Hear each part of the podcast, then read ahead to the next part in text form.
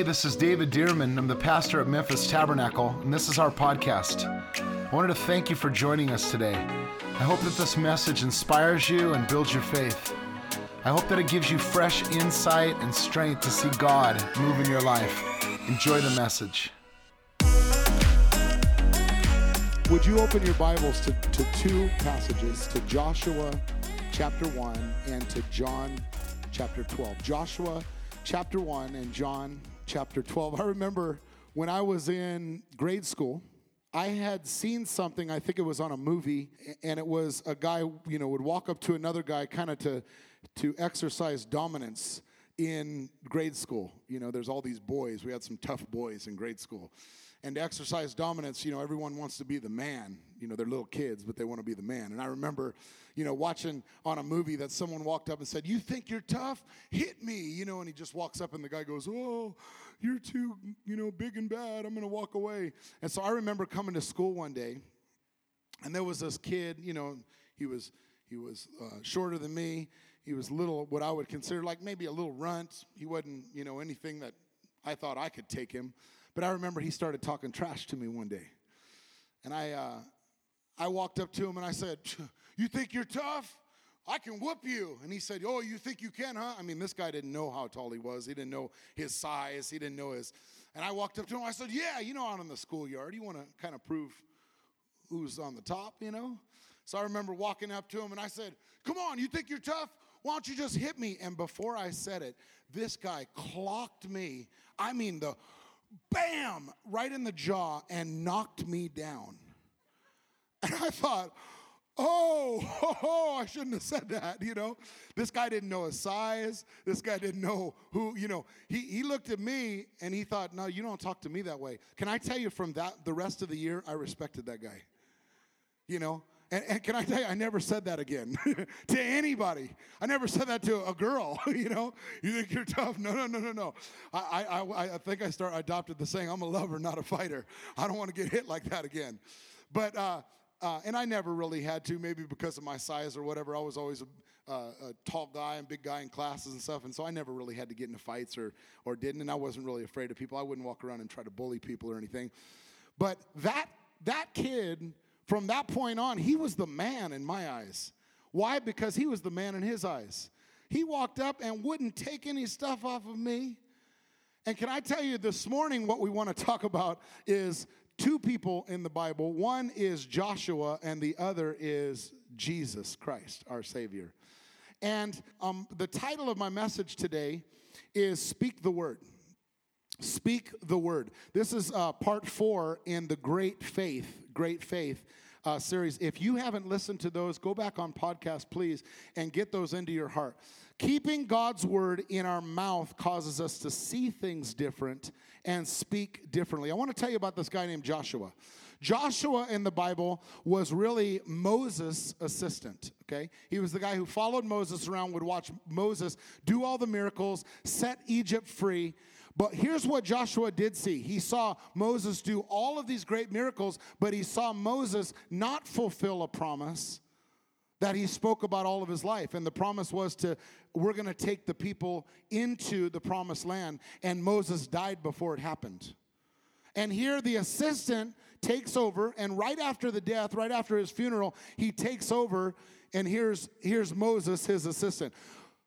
Moses was the leader who freed them. Moses didn't lead them into the promised land, and Joshua is Moses' assistant who just took over. So, what does God do? In the book of Joshua, chapter 1, I want you all to look at this. Look at that on your notes. In Joshua, chapter 1, God speaks this to Joshua. He says, This book of the law, can you read it out loud with me? This book of the law shall not depart from your mouth, but you shall meditate in it day and night, that you may observe to do according to all that is written in it. For then you will make your way prosperous, and then you will have good success. Can we read that last those last two lines and I want you to emphasize the words then. Ready? For then you will make your way prosperous, and then you will have good success. See, I, I think so much of the time we're waiting for God to bless us. We're waiting for God to sovereignly will upon us his goodwill. And our prayers become more like begging God to do something in our lives. But can I tell you, prayers shouldn't be times of begging, prayers should be times of believing. It says in Hebrews chapter 11, Without faith, it is impossible to please him. Can you say it with me? Without faith, it's impossible to please him. For he who comes to God must believe that he is and that he's the rewarder of those who diligently seek him. What does that mean? It means that when we pray, we're supposed to be believing God. Now, you can just take a quick assessment of yourself. When you pray to God, when you have something come up in your life and you pray, is it believing? Or is it asking and hoping that God will do it? If it's the latter, I'm asking and hoping God will do it, then we're praying not in faith. Because praying in faith, according to Mark 11 24, it says, Whatever things you ask, when you pray, believe you receive them, and you will have them. Prayer is the, the place that we're supposed to receive the things from God are, is in prayer. In prayer, we, we receive the things from God in the spirit, so to speak. And then in the natural, the things will come uh, into being into our lives. So, but prayer should be some something that we walk in confidence in. That we walk in and we say, God, I request this from you, and I thank you for it according to your word in the name of Jesus. And someone can say, Did you get it? I got it. Where is it? It's coming. Well, I don't see it. That's why it's called faith. We walk by faith and not by seeing it. If we saw it, we wouldn't need faith. Somebody tracking with me today? If we saw it, we wouldn't need faith. What does the Bible say we ought to walk by? By faith and not by seeing it, not by sight. In other words, we got it in prayer before we see it come to pass. Joshua he says, notice, this book of the law shall not depart from your mouth. The book of the law was the word of God to them. It's all that they really had. It says, shall not depart from your mouth. What does that mean? It means don't say anything but the book of the law. Don't say anything but the word.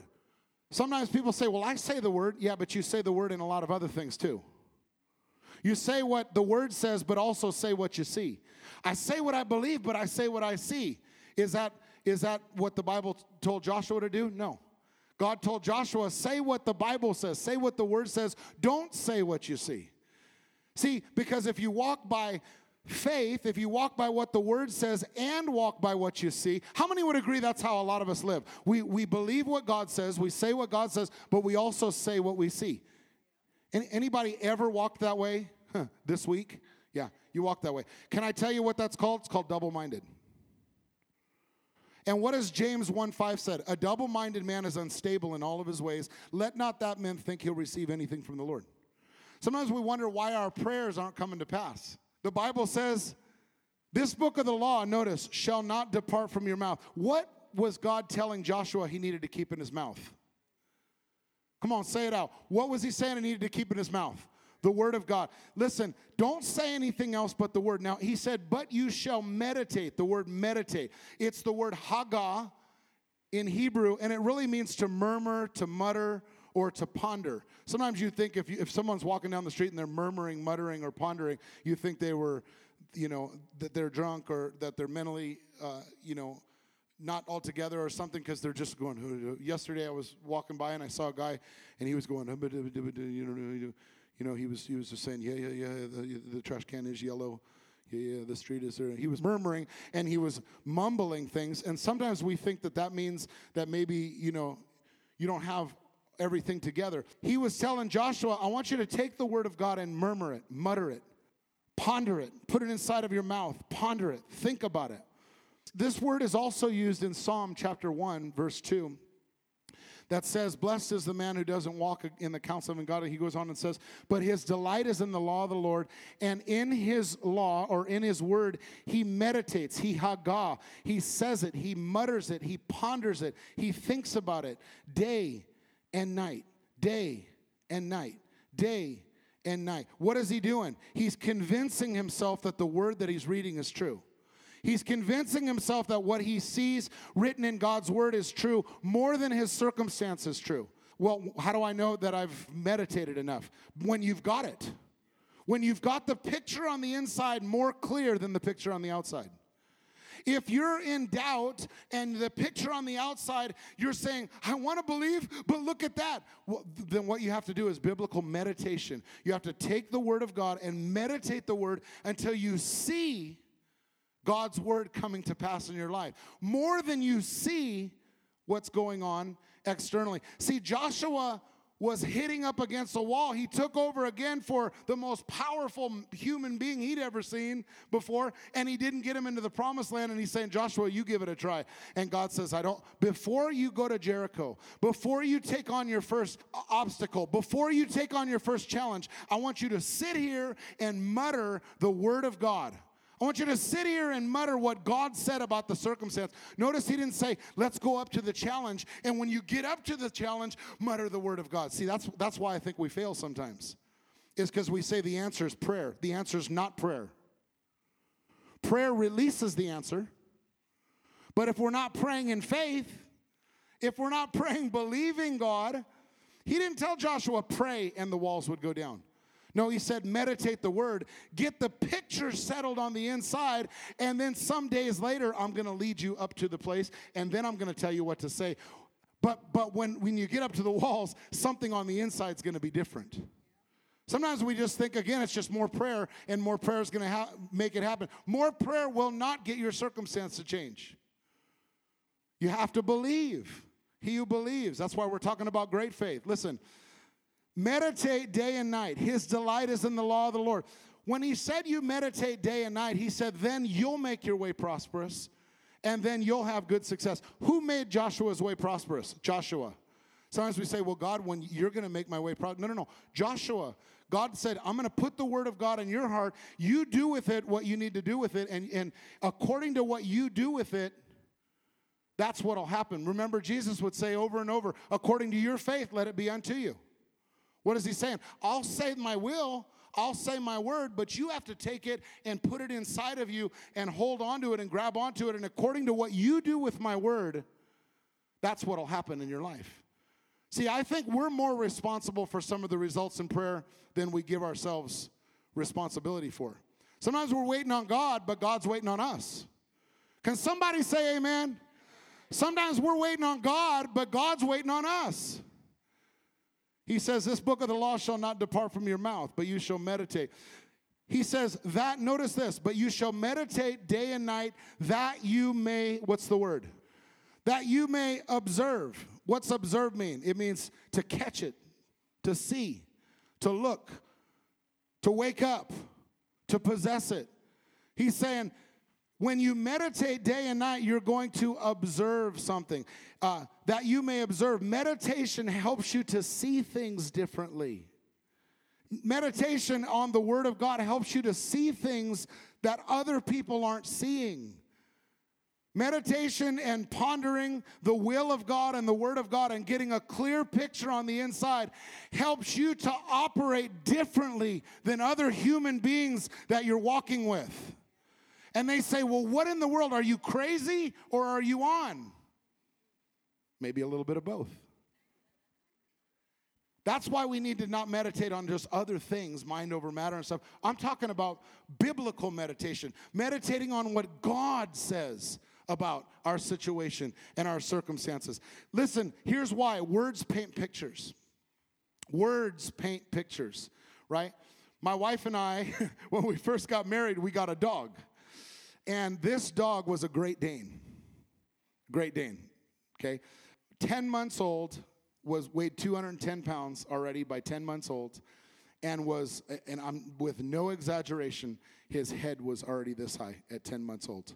It was like a baby horse. It was like a mini horse, okay? Now, can you picture the dog? You've never seen the dog, right? White dog, harlequin, white with black uh, patterns, right? And uh, this was a white harlequin, big floppy ears. Now, as I'm saying it, you've never seen the dog. You haven't seen a picture of the dog. I'm not going to put a picture, but do you understand? Do, do you know what the dog looks like? The dog's about this high, right? Big floppy ears, white and black. Almost had droopy, you know, draws here, right? Slobbered all the time, walk around. He could walk by a coffee table and his tail, tail was this long and would just, if you had pictures on the coffee table, he would just get happy and go poo, and that coffee table, boom, all those pictures would just fall off. Yeah. Now, do you know what my dog looks like? Why? Because I painted the picture with words. I painted the picture with words. I didn't need to show you a picture. I painted the picture with words. That's what he's saying here. Right? So so my dog one day I took him out to the park. And my dog looked across, big slow dog. And he looks and he sees this cat. And he looks back at me like, Can I have him? sure, go ahead. You know, boom, boom, boom, boom, boom, boom, boom, boom. Chases this cat. I don't think he ever caught the cat, but running around. Can you see it? I didn't show you a video, I didn't show you a picture, but I gave you something to think about. I gave you words. See, he said, This book of the law, take these words and meditate on it till you see the picture of what I'm trying to accomplish in your life. I think sometimes what we do is we say, God, what is your will for my life? And we understand generally what God's will is, but the clear picture we see is our circumstance. God says, I want the clear picture that you see to see my word is the clear picture. And the circumstance as just obstacles that are getting in the way in your what people would call reality as just something that's getting in the way. So what happened? He said meditate the word day and night. You know, I've heard it say years ago that if you want to change, have change in your life, you have to change your habits. But if you want to see big change in your life, you have to change your paradigm. See, your habits are just small changes. There, I'm going to change what time I go to bed and what time I wake up, and if I read the Bible, and if I, you know, I'm on time for things, and I'm you start changing these habits. But when you change your paradigm or the way that you see something, everything changes. What God's trying to say is, I'm not telling you things to change, like do this differently, do this differently, do this differently, do this differently. And that's why people say, I can't even keep up with Christianity. I can't even keep up with church. God's not asking you to. What did Jesus say? He says, Upon these two things, love God and love your neighbor, hang everything else. In other words, I want to change the picture on the inside. Instead of being external laws, to be internal love. And once you catch the picture of God's love loving you and your love loving other people, all of the laws will line up. God's trying to change a picture. We're talking about faith here, but what we're talking about is changing the picture on the inside of us, changing the picture on the inside of us. God wanted Joshua to see victory before he placed before he was placed in opposition. Can I tell you and I suggest to you, before you pray about something next time, especially if it's a big challenge, don't pray about it. Find out what the word says about it and meditate God's word on it until you get God's picture until you get God's will, then once you get God's will settled on the inside, pray about it. And you'll see that the results of your prayers will come up a hundredfold or more, 200 fold, 300 fold. Some people say a thousandfold. I've never got a prayer answered. And this may be the very reason. Because God's word has to become alive on the inside of you. So, what happened? He told Joshua, Meditate the word day and night that you may observe to do according to all that is written in it. I'm going to switch. Can I switch mics here, Ray, to this other mic? Okay. That you may observe to do according to all that's written in it. Now, the very first obstacle that Joshua came up to was called a city named what? It was a city named Jericho. It was his very first city. And we don't read about the city until we get up to Joshua chapter 6. Joshua chapter 6. And right before Joshua got up to that city, the Bible says that this angel of the Lord came up to him and he said, uh, You're standing on holy ground, kind of like a Moses experience right there. And he, he said, Now we're about to come up to your first city that you're going to conquer. Remember, Moses hadn't got this far.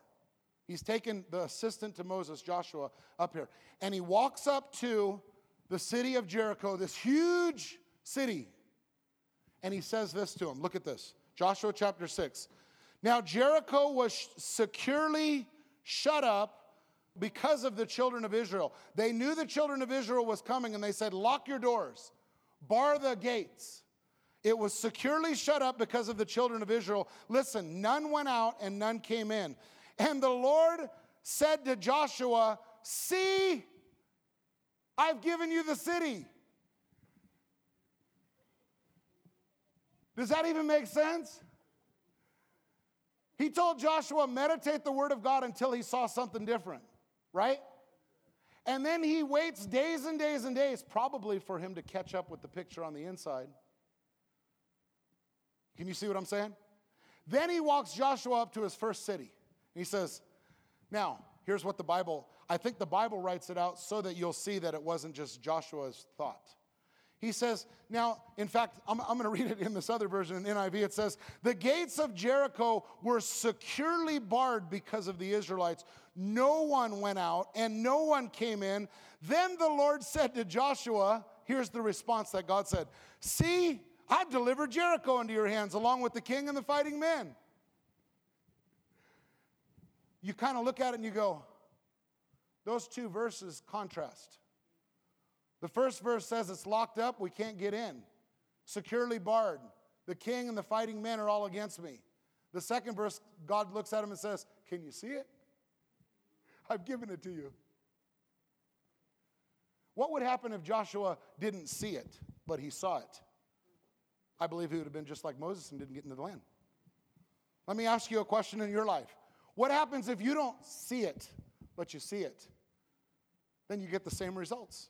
You don't get your prayers answered. You don't walk into the promised land that God's called you to walk in. You have to see it before you walk into it. See it where? In your heart. How do you see it in your heart? Meditate. How often? Until you see it. How often? Day and night. When do I have to stop meditating? Wrong question. but I've been meditating and meditating and I still don't see it well, is meditation done then? Because the point of meditation is not just to meditate. The point of meditation is to change the picture in your heart so that you see things the way that God sees things. Notice he says here, he says, See, I've delivered Jericho into your hand. The city was locked up. See, I've given you the city. Do you see it? See what? See what I told you to meditate on. See, what I told you to meditate on was every place that the sole of your foot would tread upon, I've given you. So when you walk up to Jericho, that's the place where the sole of your foot is tread upon. And if you've seen it on the inside, then you walk up, and I don't care what the gates look like, I don't care what, how barred up it is. If you see what the word sees, you see your feet on this ground, and God said it's your ground. So you walk up and you say, Oh, the circumstances are about to change. See, this is what happens when faith rises in your heart. You see God's word, you see your circumstance. I'm telling you, I'm speaking to somebody in here because there's some people in here who are crippled with fear. Yeah. Crippled with fear. You haven't opened up your heart to see things the way God's seen them for years. And God's saying, son, daughter, I'm about to open up your heart. You're going to about to see miraculous things happen again in your life. I'm saying that prophetically. There are some people that are here today that your heart has not been able to see things the way God sees things for years. And God's saying, I'm going to begin to open up the folds of your heart to see things the way that I'm seeing them. Joshua had to see first. And what did he say to do after that? He said, March around the city for six days, and here's, the, here's how you're going to deliver. I want the priest to blow the trumpets, and as soon as the priest blows the trumpets, I want you to shout. And whatever they shouted, you know, walls fall down. But what were they shouting? They were shouting what they saw in their hearts. Sometimes we, don't, we want to walk up to our situation, our obstacle, and we want to shout, Yeah, in Jesus' name, you come. Did it happen? No, it didn't happen because it didn't happen in here first. You could shout all day. You could shout till your voice goes out. You could shout till you, till you can't speak anymore, and it won't happen. It's not the shouting. Where is faith found? In our mouth and in our. Come on, where is faith found? In our mouth and in our. Yeah, you can shout all day. You can shout till your voice goes out. But if it's not in your heart, you might as well say, I wish, wish, I wish upon a star. It really, it, it's, I'm saying change happens when you believe God's word and you speak together. So what happened? They shouted, the walls fall down, and we all know the miracle. You can't lead if you don't see. I'm speaking to business owners in here. I'm speaking to people who have companies in here. You can't lead until you see. I'm speaking to family leaders in this place. You can't lead if you don't see. What did Jesus say in Matthew chapter 16 to Peter? He said, Peter, Peter was the only one who spoke up, and he said, Peter, flesh and blood has not revealed this to you in your heart, but my Father, and upon this rock I'll build my church, and the gates of Hades will not prevail against it. Notice the gates of Jericho didn't prevail against the word of the Lord, and he says also the gates of Hades won't prevail. In other words, anything that hell has, has, has put up against you, gates, bars, walls, any opposition that's come up against you has to fall. It has to fall when you see that God's on your side and His Word is on your side. I, I know that there's some people who meditate on the gates, call their neighbors and friends. Do you know what I'm going through? Do you know all the things that have happened to me this week? Can I tell you, it's not going to help you. Stop it. I'm telling someone that today. Stop it. Talking all your mess, talking all the problems, talking all the stuff, it's not going to help you. You say, help what? Help get the picture right. The only thing that's going to help get the picture right on the inside is to get the Word of God, meditate the Word of God until you see what you're praying ahead of time. Remember, Joshua meditated the Word day and night. Joshua meditated the Word day and night. And then I want to come over to Jesus. Jesus. What did Joshua do? He meditated the Word until he saw, and what happened to the walls? They fell down. Jesus was the Son of God and is the Son of God. An angel came to Mary, or he told Mary, I want you to name his name Jesus, okay? Jesus is really the transliteration in Hebrew of the word Joshua. In other words, the name Jesus in, in, in Jesus' day is the Hebrew of Joshua. Okay? It would be like Juan is John. It's two different, two different languages. Okay? So when he comes to Jesus, comes to Mary, he said, I want you to name his name Jesus, which means Jehovah is salvation or the Savior. I want you to name his name Savior. So when every day when people would call him, they would, they would call him by, hey, Savior, hey, salvation. Hey, that's just what his name meant. That's who he was. He was he was the son of God. He is the son of God, but that's his name. He's Joshua. I want to show you the comparison. Remember, Joshua muttered the word day and night. How did Jesus speak? The Bible says in John chapter 12, Jesus said this. Look in the New Living Translation. Look up on the, on the screens. He says, I don't speak on my own authority, but the Father who sent me has commanded me what to say and how to say it. And I know his commandment, his commands lead to eternal life. So listen, so I say whatever the Father tells me to say. What did Jesus say? I say whatever the Father tells me to say. I want you to notice how he started the statement. He didn't start the statement to say what he does say, he started out the statement by saying what he doesn't say. Because what you don't say is just as important as what you do say.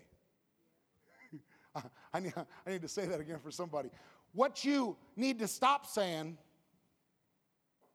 is as important as what you need to be saying. Notice what Jesus said, I don't say. He started his statement with what he doesn't say. I don't say my own thing. I don't say what I, what I think. I don't say what I see. I don't say what I come upon. Let me ask you, what do you say? Well, I speak my mind. I tell it the way it is. I'm a realist. I'm no phony. Yeah, we, we can see that. Everybody around you can see that. Right? But Jesus said, I don't do that. In fact, Jesus said in one passage, I have many things to say. I think I'll just hold on to them. And I think that's what we need to do. James says, be slow to speak. It's not just about saying what you need to say, but it's about not saying, oh, I tell it like it is. I speak my mind. I'm just going to be real.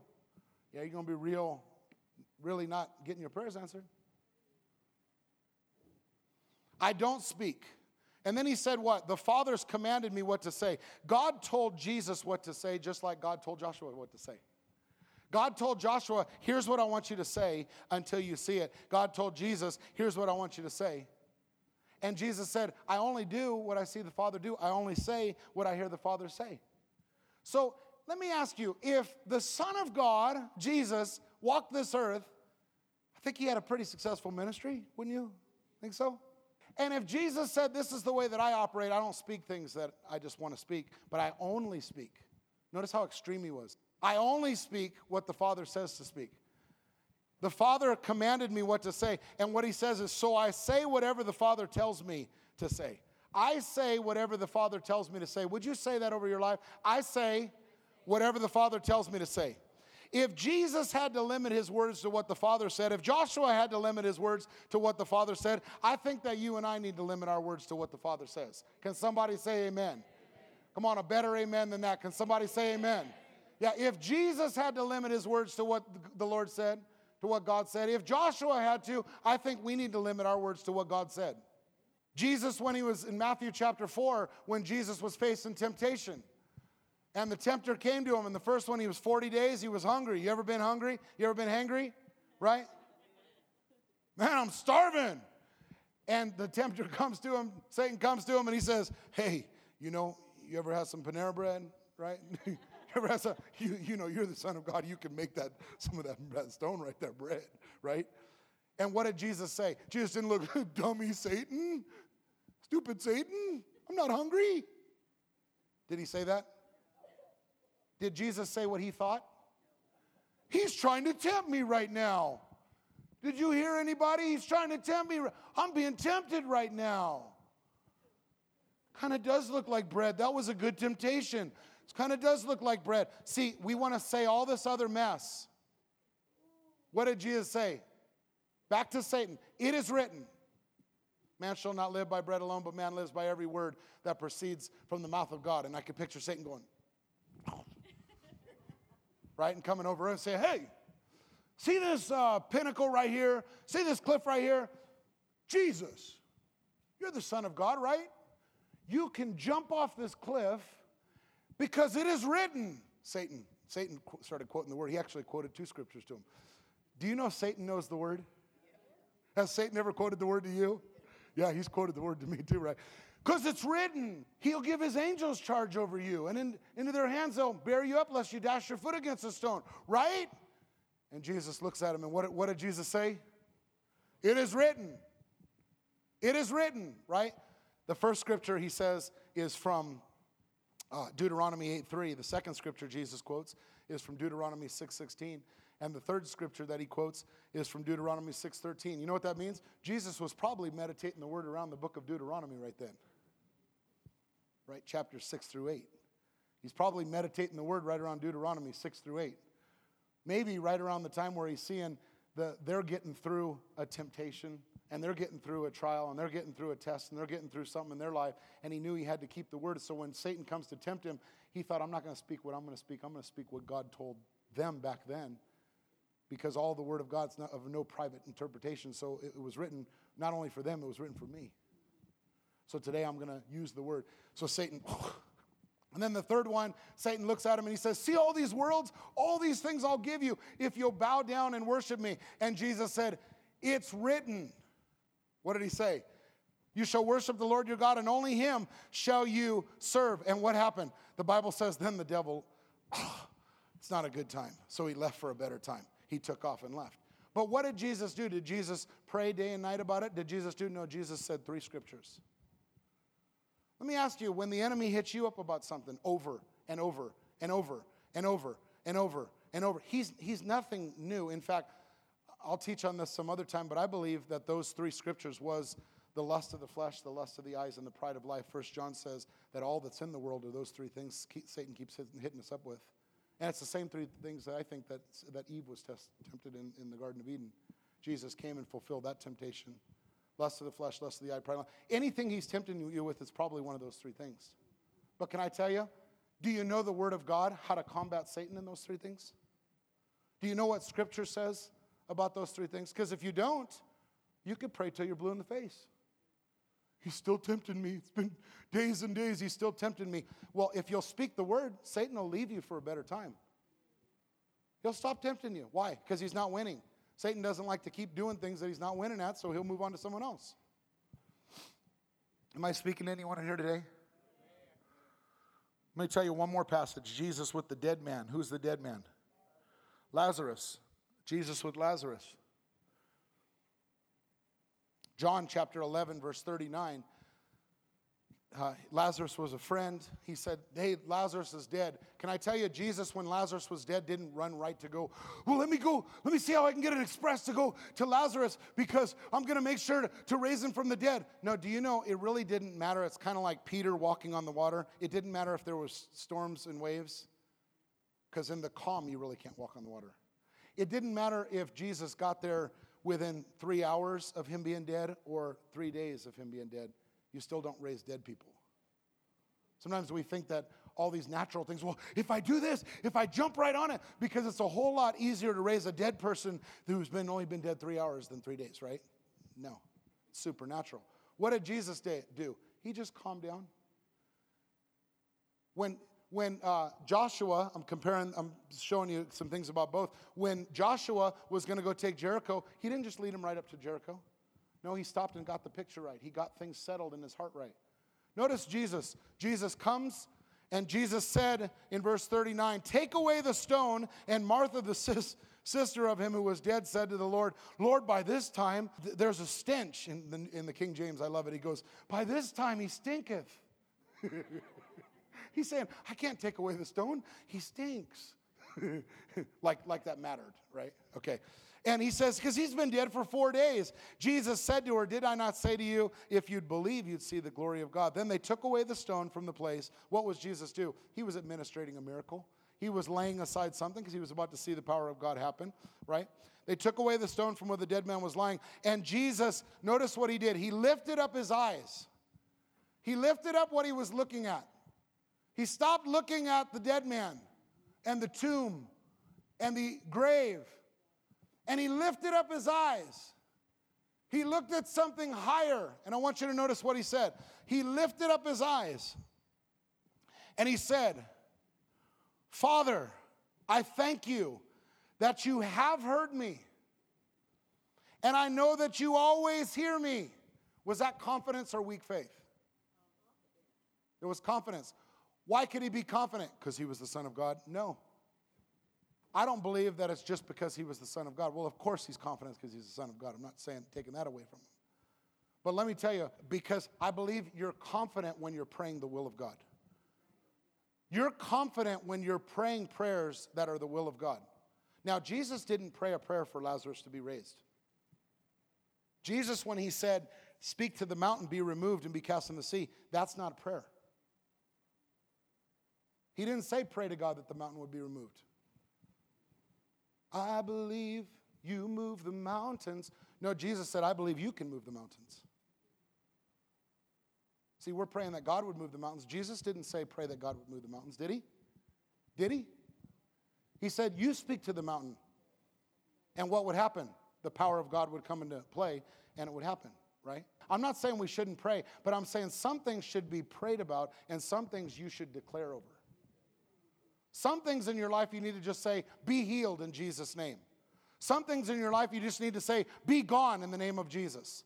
And other things you need to pray about. But either one of them, you need to get faith in your heart.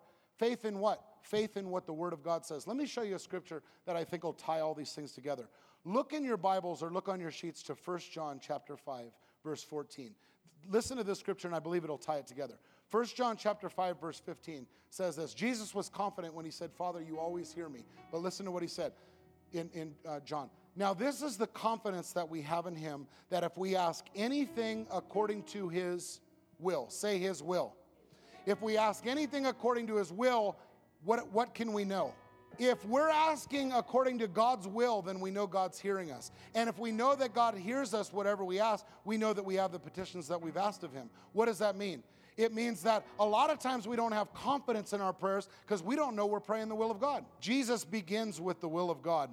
He says, I, I thank you that that you always hear me. How can we thank God? Because in First John it says this is the confidence that we have in him. If we ask anything according to his will, he hears us. And if we know that we hear he hears us, we know that we have the petitions that we ask in him. Confidence in prayer comes from knowing the will of God. Confidence in prayer comes from knowing the will of God. Faith begins where the will of God is known. Faith begins where the will of God is known. Listen, faith starts where the will of God is known. If you don't know the will of God, you can't have faith. If you don't know what God said about the situation, you can't have faith. Find out what the will of God is. Settle it in your heart. Believe it. Then pray. Jesus waited four days to get to Lazarus. Joshua waited days to get to Jericho. It doesn't matter if you get to your situation today. When you get to it, believe.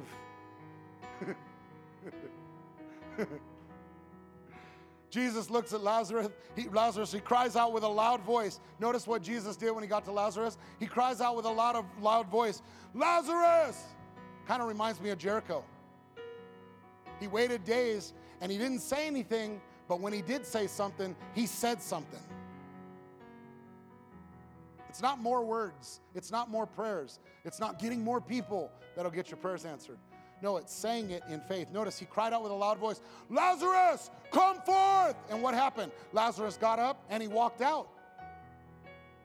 But Jesus could be confident in that prayer. Jesus saw something different than they saw. Jesus didn't rush to the grave, he waited. Jesus spoke to the impossibility. Why? Because the picture in his heart was stronger than the picture he saw with his eyes. What's the conclusion? We must keep God's word in our mouth so that we can change the way that we see things. Then we'll know what to say in the times we have need. Let me tell you one more one one last point here. Listen, there's a confession unto faith and a confession of faith. There's a confession unto faith and a confession of faith. In other words, if you would be honest when you're praying and you really don't believe. Anybody know what that feels like like you pray and you really don't even know if yeah, you really don't believe, then what needs to come out of your mouth is a confession unto faith. But if you pray and you know you know that it's going to come to pass, that's a confession of faith. Confession unto faith and a confession of faith. So, what do I do when faith seems impossible in situation? Um, three things you do. Number one, you find out what God says about the situation. Find out what God's word says. Number two, you meditate on God's word despite what you see. That's called a confession unto faith.